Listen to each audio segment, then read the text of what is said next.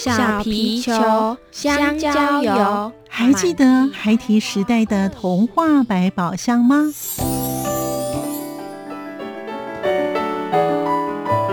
我是桂文雅，世界是一本美丽的书。我是曹俊彦，从小就喜欢画画。我的人生我是王淑芬。当全世界都在下雨，泥泞不堪，全世界。我是王家珍，持续不断，好好的写。我是林世仁，创作儿童文学，让我找到自己生命中的阳光，可以探寻到生命中充满不可思议的兴奋。现在就跟着徐凡，我们一起施展魔法，回到时光隧道里，一起去挖掘笔尖上孩提的奇幻之旅吧。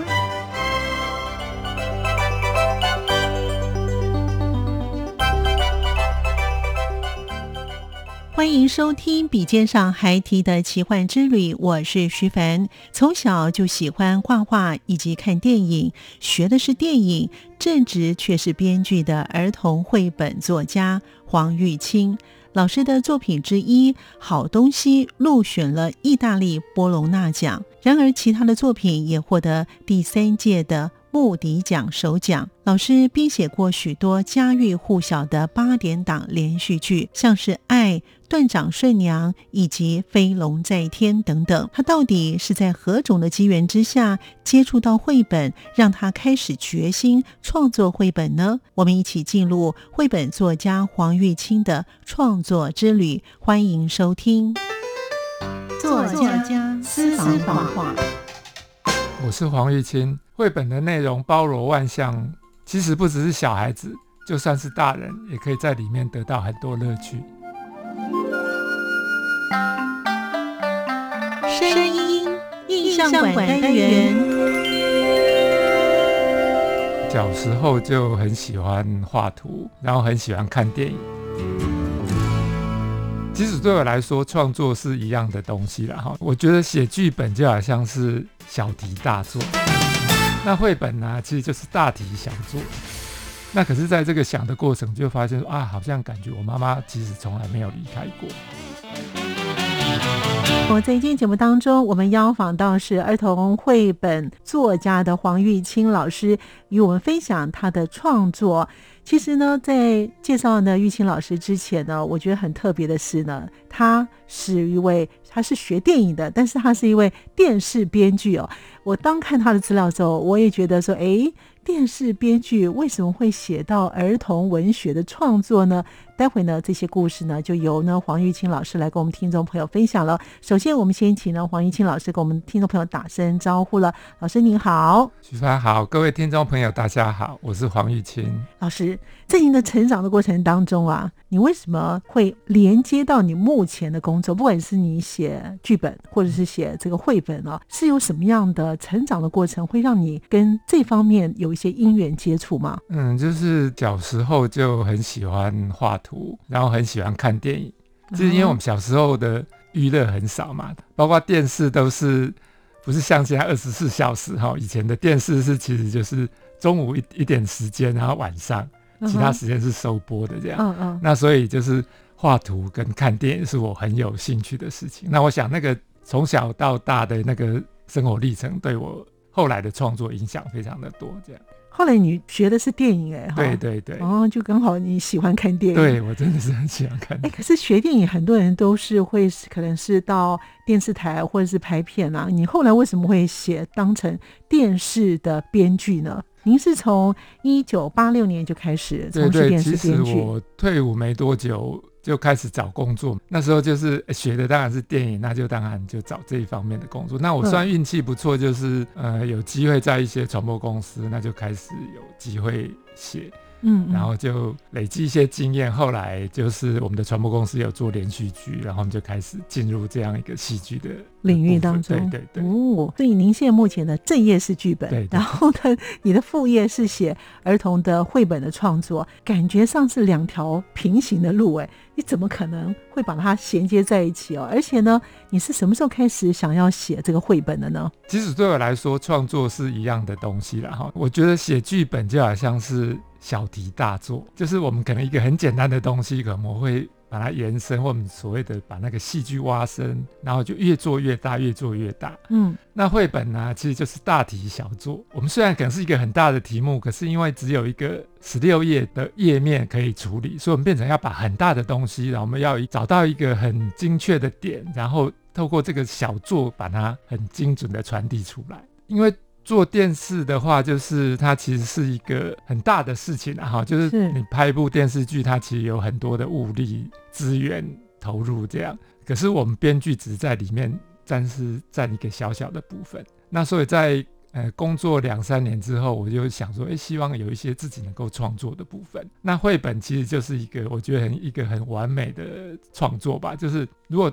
它一样算是一部电影的话，它包括里面的灯光、主角。演员、导演、编剧，通通是你一个人可以 handle 的。你也可以把自己的创作欲把它完整的表现出来。嗯嗯。所以在工作一段时间之后，我觉得后来做这样一个创作，对我来讲是一个很很愉快的一个体验。这样。嗯。可是为什么会画画呢？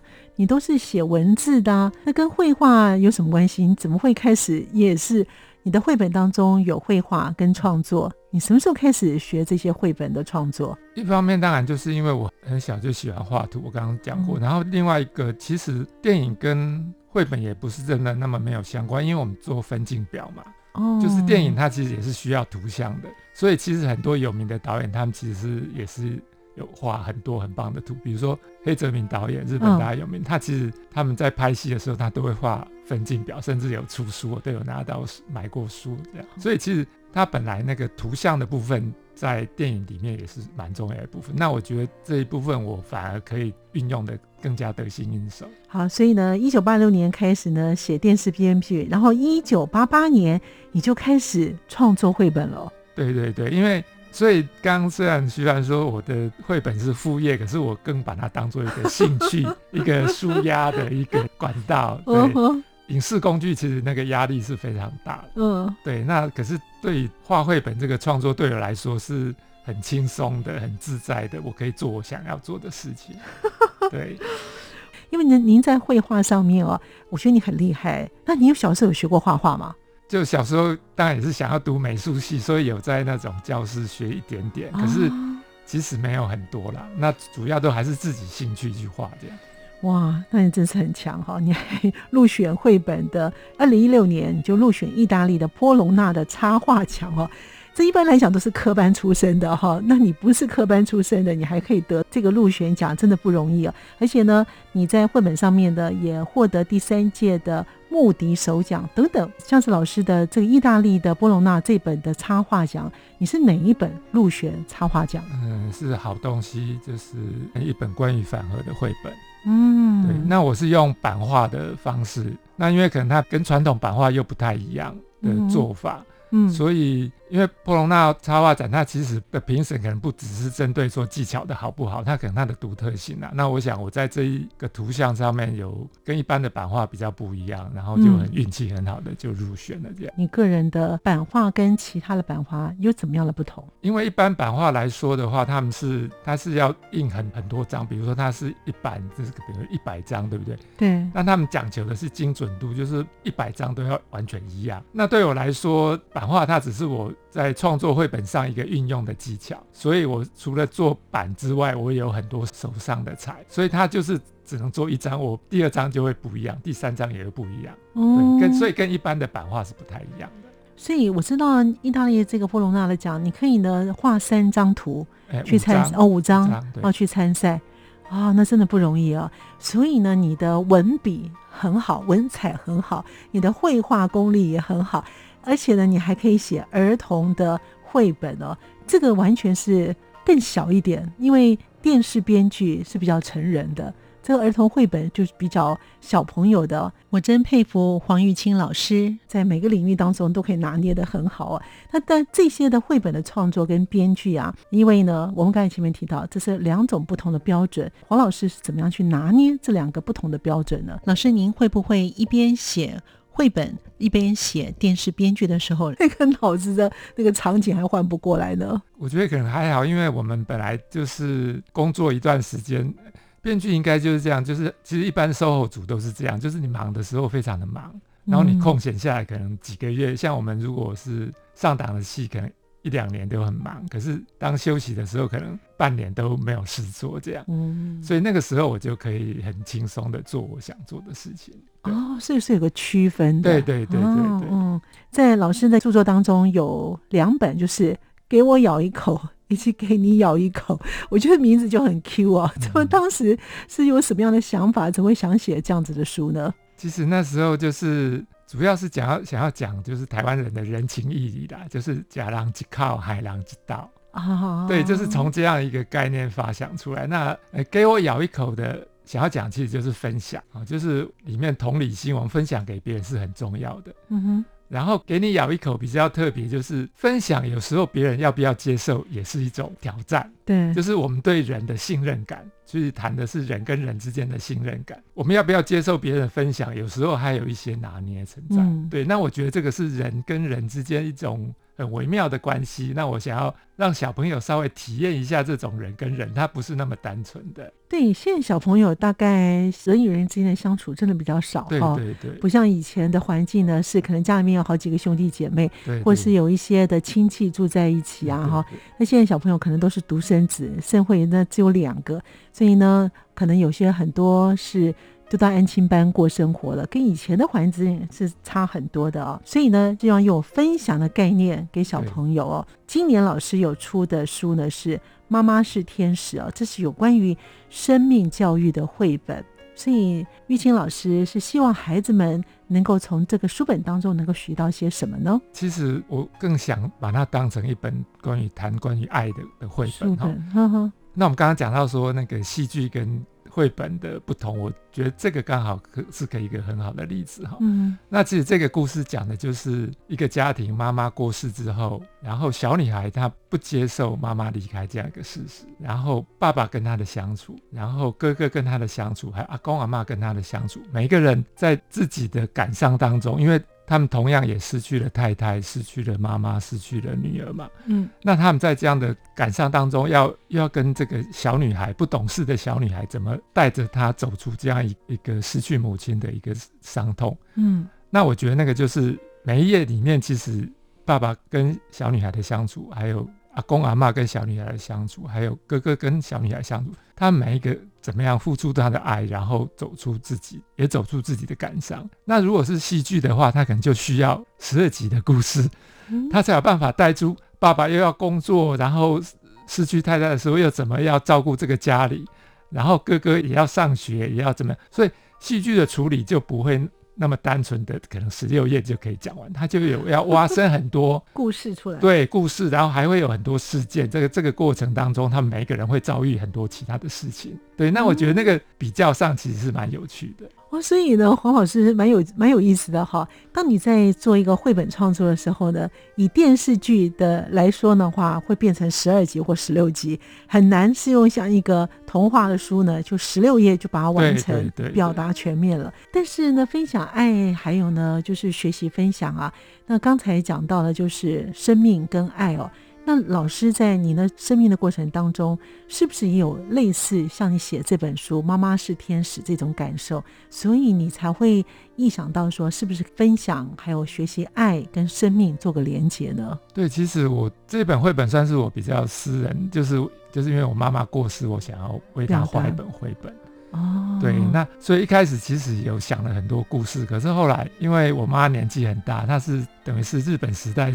大正甚至是大正时代出生的，所以他活到九十几岁嘛。哇，那是长寿。对，那其实他他的生命历程就有很多故事。嗯，所以本来有想要写这样做这样的东西，可是后来讲这个还是很个人的，不是每一个人都一定能够得到共鸣。那可是在这个想的过程，就发现说啊，好像感觉我妈妈其实从来没有离开过。虽然她走了，可是她其实从来没有离开过。然后你可以感觉。就是他一直好像还是保护在你的身边哈，年纪这么大的都有这样的感觉。如果有人有失去，就是在更小的年纪失去亲人，可能更需要这样的爱吧哈。是，对，所以我就哎，就是因为这样的感受，所以我就把它做成这样的一个绘本。因为这本书是今年才出的哈，因为现在小学都有与绘本作家相约哈。嗯，那我也希望呢，黄老师有机会的话，可以到学校去跟小朋友分享这本的《妈妈是天使》，我觉得是蛮有意义的哈，可以让可以给自己算是一个疗愈哦。那或许呢，就像刚才呢老师所说的，可以跟一些小朋友呢，也会引起一些他们自己的共鸣。也许呢，他们在同学之间可能不好意思讲，可是看老师这本书之后呢，或许可以疗愈他的伤口。对，还有就是觉得要让他们学会珍惜啦。像我们在分享，我就问那个小朋友，因为妈妈可能有到学校去分享，对，或者是其他活动带他们来，然后就说你们有时候会不会觉得妈妈很凶、很啰嗦，对不对？嗯，那就是因为我们。已经太习以为常，嗯，那很多关心关爱反而会觉得是啰嗦的，或者是觉得妈妈很凶又管我太多这样。可是我希望透过这个绘本可以知道说，我们其实我们拥有这些是很值得珍惜的，对对对，这是我更希望传达的。对，就是让这本书呢能够学习爱、学习分享，还有珍惜啊。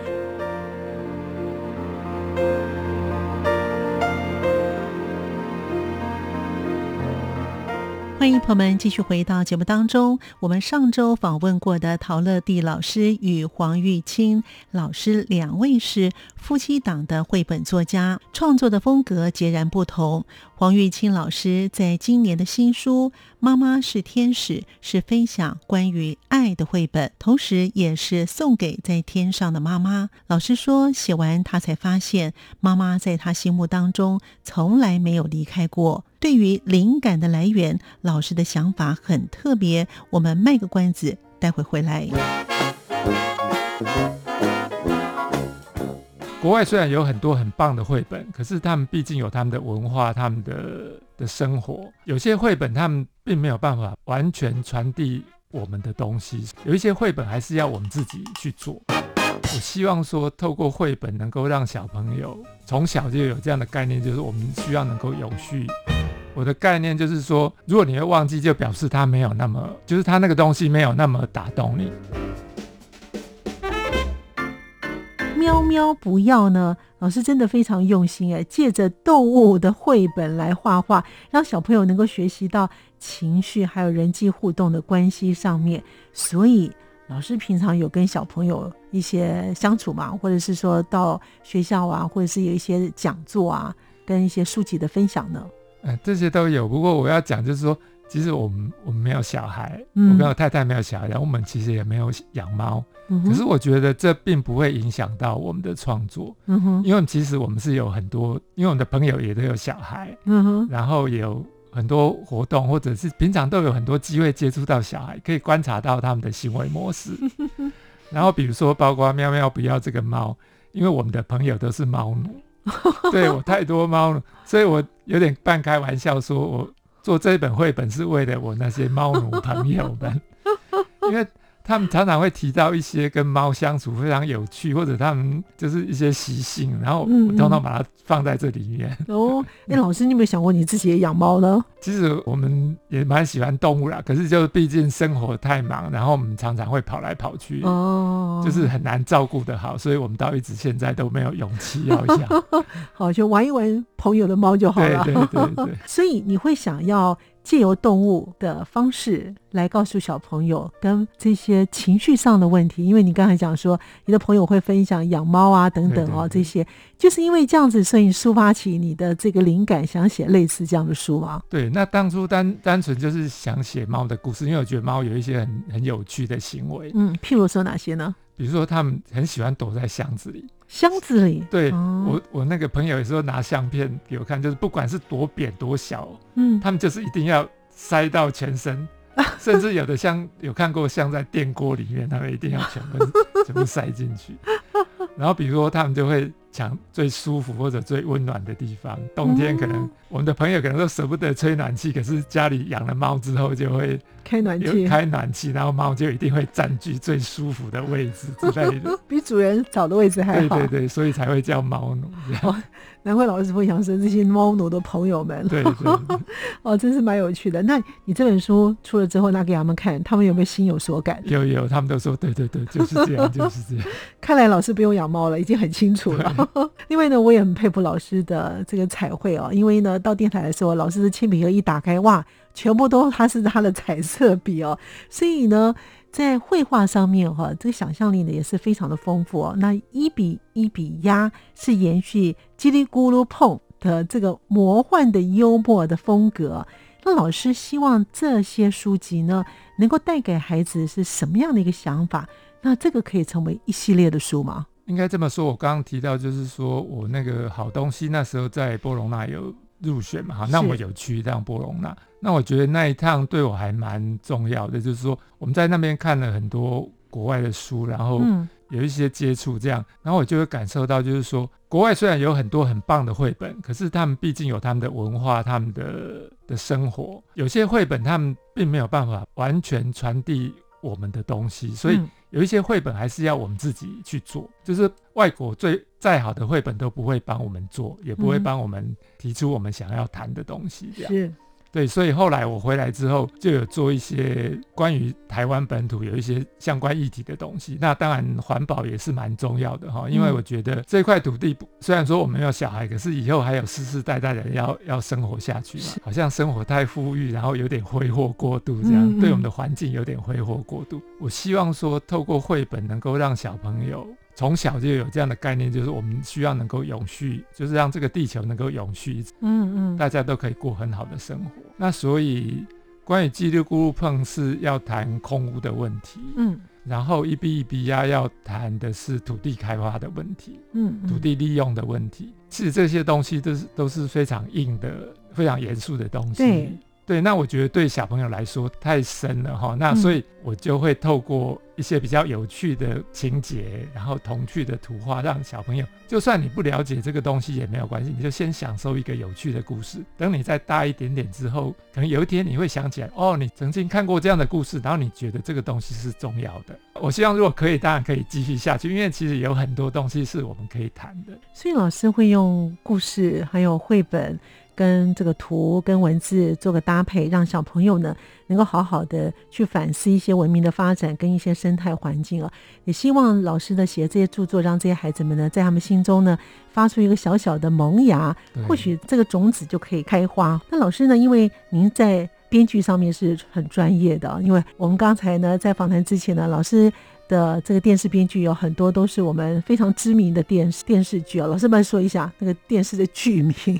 大家比较知道应该是《飞龙在天》吧？嗯嗯，好，你看这个《飞龙在天》哇，演了多少集？一百多集是不是？哇，那时候那个时候老师就每天都在赶稿子是吧？对对。好，那不论呢是在编剧或者是在这个绘本的创作上面啊，因为这些都是非常要耗我们自己的想象力啊，尤其在绘本当中啊，老师您会用什么样的方式来把你的这个灵感给记录下来呢？嗯，像我们一开始我们以前的训练当然就是你随时记录，把你觉得有趣的事情或者你觉得感动或者有感觉的东西把它记录下。来，那我现在是比较少做这样的哈，我就是直接用头脑记。那大家会讲说，呃，头脑记一定会忘记哦，一定要忘记。对，那我的我的概念就是说，如果你会忘记，就表示它没有那么强烈，就是它那个东西没有那么打动你。那你如果这个月我可能生活上我想了看呃遇到我要想到这个想到那个想到可能想了十几个，可是如果三个月后你还记得起两个，那就表示那个东西它其实是一直在你的脑海里面，然后你可以打动到你，或者你觉得那个是很重要的。那因为我的创作也不可能。创作，比如说我们一年可能创作一两本就很厉害的，我不可能创作十几本。那我觉得只要有一两个我想要做，然后我一直记得的东西，那我觉得我就可以把它做出来，我就觉得就够了。这样对，所以那个这个想法可能比较不一样，可是我觉得在我实物上，我觉得这是可行的。诶，听老师这样讲，好像是蛮有道理的。如果呢，你用脑用你的头脑记的话，你会忘记的话，表示那个对你来讲印象没有那么深刻，不是你那么想要去表达出来的哦。所以你现在的绘本的创作都用这种方式，对，会在你印象当中最强烈的。不会忘记的。对，然后写下来。比如说我我今年出的就是《妈妈是天使》，其实也是我妈过世好多年，我一直想要做的东西。那猫奴因为朋友每一次如果有聚会，一定会让给你看猫的那个照片，你一定会知道。然后包括喵喵不要，还有一个就是因为我里面有谈到，就是说关于就是就是性骚扰的问题哈。嗯。那要让小孩子。知道怎么样拒绝？那其实那个东西是我跟我太太讨论第之前有聊到，他们以前的老师在他们毕业的时候要教他们要大声的说三声不要，嗯，就是以后他们只要遇到任何让他不舒服的事情都要说不要。哦，对，那我觉得那个东西也是十几年来让我一直非印象非常深刻，所以当这一次我觉得可以把它 match 在一起的时候，我就把它传递出来了。哇。然后一笔一笔压也是，我觉得之前也是很多年前一直觉得应该要做的东西。那这个太重要了。其实有很多人啊，不要说小朋友，连大人有很多事情都不好意思拒绝。对对，我觉得拒绝其实是蛮重要的，尤其在现在社会。对，这本书真的很好哦。老师在创作的过程当中，你有没有碰到瓶颈？你怎么样的方式去排除呢？因为你要写电视剧，要写绘本创作。会有瓶颈吗？呃，其实每一个创作者一定都有瓶颈，非常多瓶颈了。嗯，那当然戏剧方面比较好，就是我们其实算是群体创作，有很多人，当遇到瓶颈就会很多人一起撞击，就会比较容易。那绘本创作是个人就比较困难。那当然我我运气也比较好，因为我太太陶乐蒂她也是绘本创作者，是。那一方面我们都可以讨论。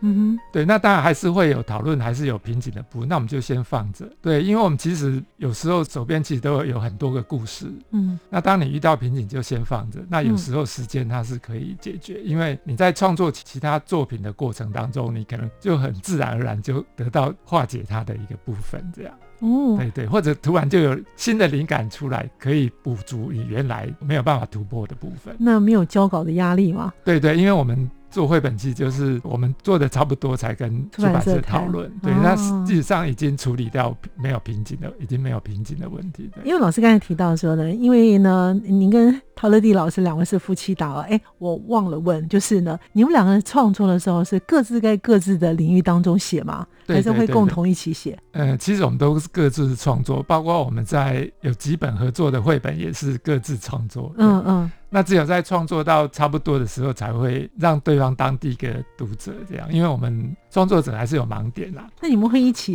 在书房里面一起创作，还是各写各的？我们其实分开分开的哦，有个人属于自己的写作的空间就对了。那如果呢，想要从事绘本的？朋友的话呢，玉清老师有没有给他们一些的话要提醒他们，或是跟他们分享呢？嗯，我觉得其实创作真的是一件蛮辛苦，然后也蛮漫长的事情。嗯，所以。真的就是你如果想要做，就是找你真的最有兴趣、你最关心的。所以，比如说我们有时候去上课，同学不知道要做什么绘本的时候，我们就会建议说，比如说你很爱你家的狗，那就帮你家的狗画一本绘本吧。哦，画你家的狗，画你跟它的相处，因为你你有那个爱，你你画出来的东西，就算你的画的不太好，故事也没那么技巧没那么好，可是它可能就会感动人，因为它是你最爱的部分。所以呢，我们在创作这些绘本当中的。时候最好都是你自己经历过的，然后你那种感触很深的，你就可以把你那种感觉给写出来，或是画出来。对对对。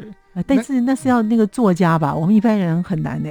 所以就是要你最感动，你最有感觉。你我觉得那个最就算做出来很朴拙，或者不是很像绘本，可是它对你来说是有意义的。我觉得那个是蛮重要的。哎，玉清老师这样说有道理哦。好，所以呢，这些呢都可以给呢想要创作的朋友们的一些的建议啊。我们今天非常感谢呢儿童文学的绘本作家黄玉清老师哦。哇，之后我觉得他很厉害，因为我看到他是学电影，然后又是电视编剧。然后又可以画这个绘本，而且他的绘画是画的很好的哦，这个真的是非常优秀的。非常谢谢黄玉清老师到节目当中来跟我们听众朋友分享，也谢谢听众朋友的收听，我们下次见了，拜拜，拜拜。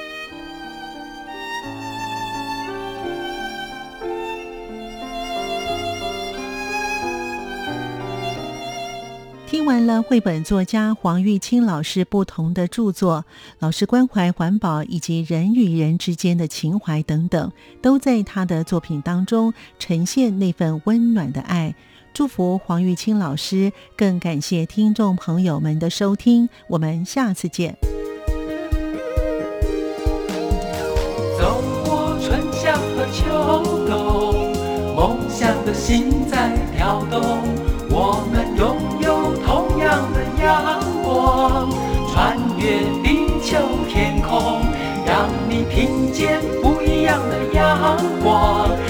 世界的爱。